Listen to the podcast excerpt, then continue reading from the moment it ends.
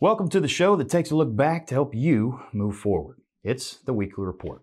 For Randall Reilly, I'm Joshua Miller. Let's jump right into this week's report. This week in job board searches and clicks.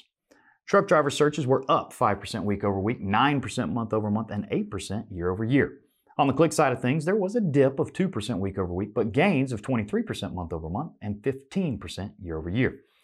Searches for last week increased while click activity dipped slightly. Owner operator was the only segment that had an increase in total clicks week over week with a gain of 5%. Meanwhile, company, team, and inexperienced or trainee driver segments all dropped by around 2 to 3%. This week in freight. Overall load postings for the week held steady. Dry van and refrigerated were both up 10% and 11% respectively, but flatbed was down by 6% week over week. We also saw truck availability dip just a tad by around 1% as the ratio of loads to trucks edged slightly higher. Availability for dry van remained flat while refrigerated declined by 1% and flatbed dropped by 3% week over week. Spot rates were up by a cent and a half while dry van rates were up by seven and a half cents while refrigerated increased by 16 cents, but flatbed declined by one cent week over week. Now for our story of the week. It's been a year and a half since the FMCSA's Drug and Alcohol Clearinghouse went into effect. And so far, over 2.1 million users are registered in the clearinghouse. Through 2020, there were just under 56,000 violations. Through April of this year, there were already 20,000. That means that 2021 violations are on pace to top those from last year. And if the current rate of violation continues, we'll be looking at around 60,000 drivers with violations by year's end. So, what's this mean?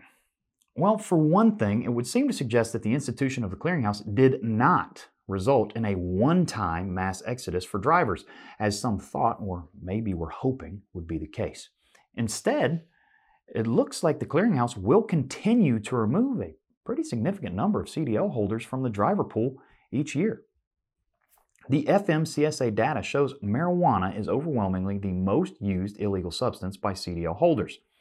Little legal note here while marijuana is legal in some states for recreational use and approved for medical use in other states, on the federal level, marijuana is still classified as a Schedule 1 drug.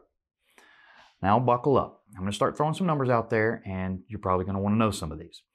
As of May 1st, there have been 69,565 drivers with at least one violation. But here's the kicker. Of those nearly 70,000 drivers, only 12,055, or 17% of them, have actually completed the required return to duty or RTD process to remove the prohibited status. 63% of the drivers in violation, around 43,614 drivers, haven't even started the RTD process, and another 9,171 13% of those, are eligible for RTD testing but have yet to complete the process.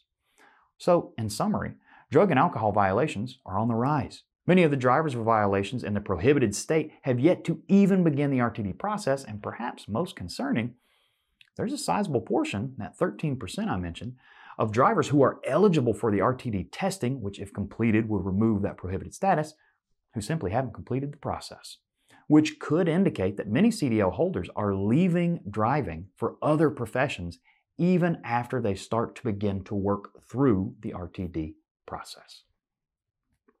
And that's it for this week's report. Don't forget to check out our blog page and YouTube channel where you can find all of our previous reports in addition to some other great driver recruiting content.